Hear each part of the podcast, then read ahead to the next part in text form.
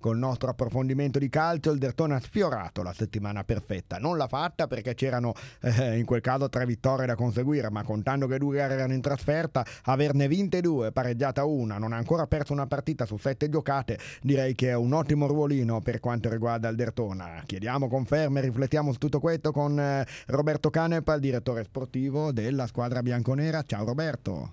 Ciao Brox, un saluto a tutti gli ascoltatori di Radio PPR e a tutti i tifosi del Dertona. Beh, quindi insomma un buon momento, anche se per un attimo abbiamo sognato che si potesse fare eh, anche magari quei due punti in più che avrebbero fatto staccare un po' il Dertona dal resto del gruppo, ma non pretendiamo troppo, no?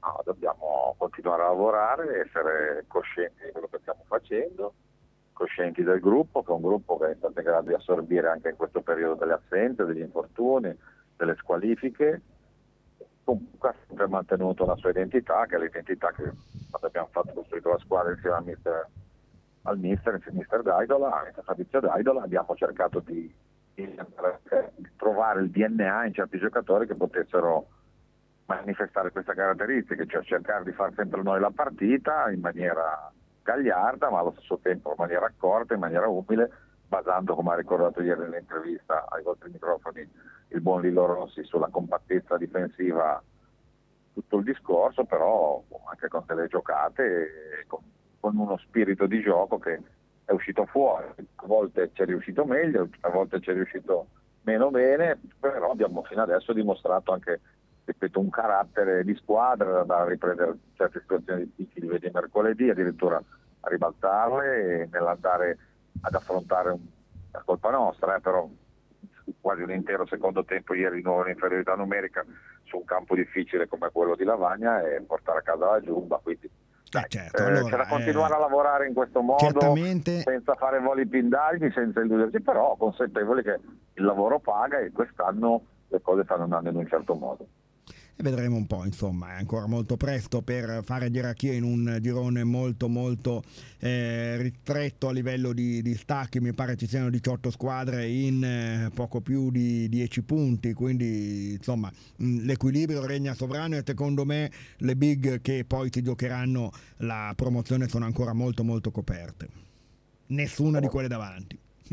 sono d'accordo con te, sì, forse l'unica eccezione è la capolista, l'Alcione Milano che penso in maniera abbastanza... L'Alcione che però già l'anno scorso aveva la possibilità di salire ha rinunciato, chissà cosa succederebbe quest'anno, ma non possiamo ovviamente sì, ha rinunciato, per bocca ha rinunciato, non è che ha rinunciato, ha rinunciato come vincente dei, dei playoff. come vincente dei playoff, quindi c'era tutto il discorso del fondo perduto, tutte queste cose. Eh, io sono convinto che arrivata secondo dietro, dietro Lumezzani, se avesse vinto non avrebbe rinunciato assolutamente, quindi vogliono arrivarci con le proprie gambe. Poi, come il discorso di qualche anno fa del basket, così parliamo a 370 gradi sport a Tortona, quando fu offerto alla Bertrand di essere ripescata, ma lo conquistò sul campo con, con infatti, i suoi canestri. Infatti, infatti. E allora parliamo ancora un momento di questa squadra. Abbiamo detto un dato che sicuramente è emerso tra mercoledì e ieri è la capacità di reagire alle difficoltà perché in entrambi i casi c'è stata una rimonta totale contro Cisola, parziale contro la Lavagnese, eh, c'è stata la capacità di tenere il campo pur giocando in 10, quindi anche questo è un altro dato eh, importante, eh, però più carattere o più tecnica finora ha dimostrato questo Dertone? Un bel mix, un bel mix di entrambe le cose, soprattutto c'è stata la volontà mi sento di dire da parte di tutti i componenti della squadra che dopo una perdita avuta la prima di campionato, ahimè, per tutta la stagione di un giocatore che eravamo stati bravi a trovare come, come Giacchino, non abbiamo perso l'identità, abbiamo mantenuto questa identità di voler provare, ripeto, basandosi su una solidità difensiva, cercare di giocare in un certo modo, in, diciamo, proviamo sempre a imporre il nostro di gioco, poi ecco. ci adattiamo a tutte le situazioni e soprattutto, gioco... come, hai, come, hai, detto tu, mm. non solo a rimontare in inferiorità numerica, ma a sopperire, come ho detto, grazie a una rosa in questo momento che si è dimostrata valida in tutti i suoi componenti, alle varie situazioni di infortunio o di squalifica, cioè la squadra mantiene un'identità a prescindere da chi va in campo, quindi questo secondo me un ottimo segnale. Ok, eh, un gioco che eh, coinvolge molto anche gli attaccanti, infatti c'è diverso lavoro no? di appoggio, di recupero, di costruzione e forse però li tiene un po' lontani dal gol, non so se per una questione magari di vena loro in questo momento, però di, di gol marcati dalle punte ne abbiamo un paio credo, no? non vorrei sbagliare i conti. No, qualcosa di più, se non erro ci sono due gol di Samba e due gol di Mercati. Sì, un paio a testa, Poi, intendevo questo appunto, sì, su un totale sì. di 10 gol fatti. Sì, sì, ti dico, abbiamo il nostro capocannoniere, se vai a vedere Rossi, quindi, lo stopper. Eh, che è il nostro marcatore principe, però capita così, guarda, parlo di una realtà di cui ho fatto parte, ma che non è avvenuta negli anni che c'ero io. Carpi un anno Materazzi era il capocannoniere da difensore centrale del Carpi. Ma poi il difensore centrale è un attaccante aggiunto, eh?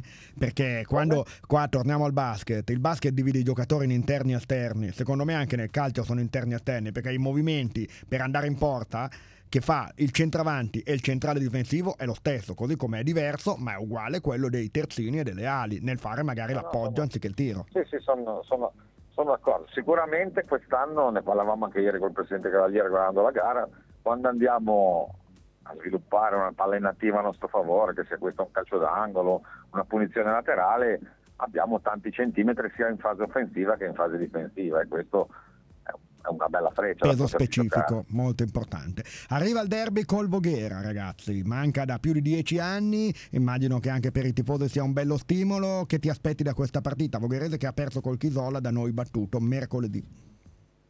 Sì, è una partita che è stata molto equilibrata anche quella tra Voghera e Chisola. Hanno, hanno segnato nelle fasi finali, se non erro, dell'incontro.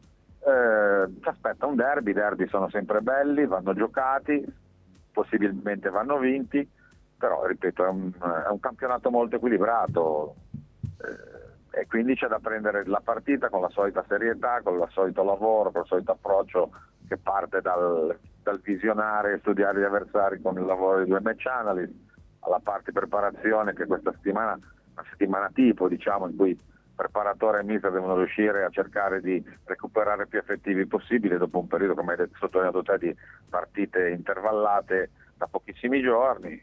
Dobbiamo trovare la nostra, la nostra amalgama e riuscire a esprimerci come abbiamo fatto in queste partite al meglio.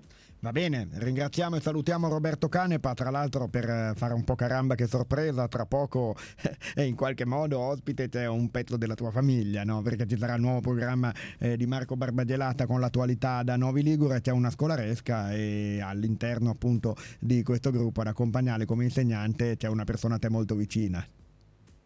Sì, facciamo un saluto all'intera scolaresca e a, a, a tutta l'iniziativa di Spazio alla Conoscenza che il lavoro della professoressa Plottegre e del, professor Campisi sta portando agli onori della cronaca questa iniziativa veramente lodevole e che è incastonata in una serie di altre iniziative. Certo, ma poi ce le Come tutte le cose belle sono tutti alla ricerca di sponsor, se qualche, qualcuno l'ascolto fosse interessato a dare una mano sarebbe il ben accetto. Va bene, allora facciamo anche un traino così alla trasmissione successiva con questo. Grazie a Roberto, attenzione amici, tra poco devo darvi ciao, intanto ti saluto.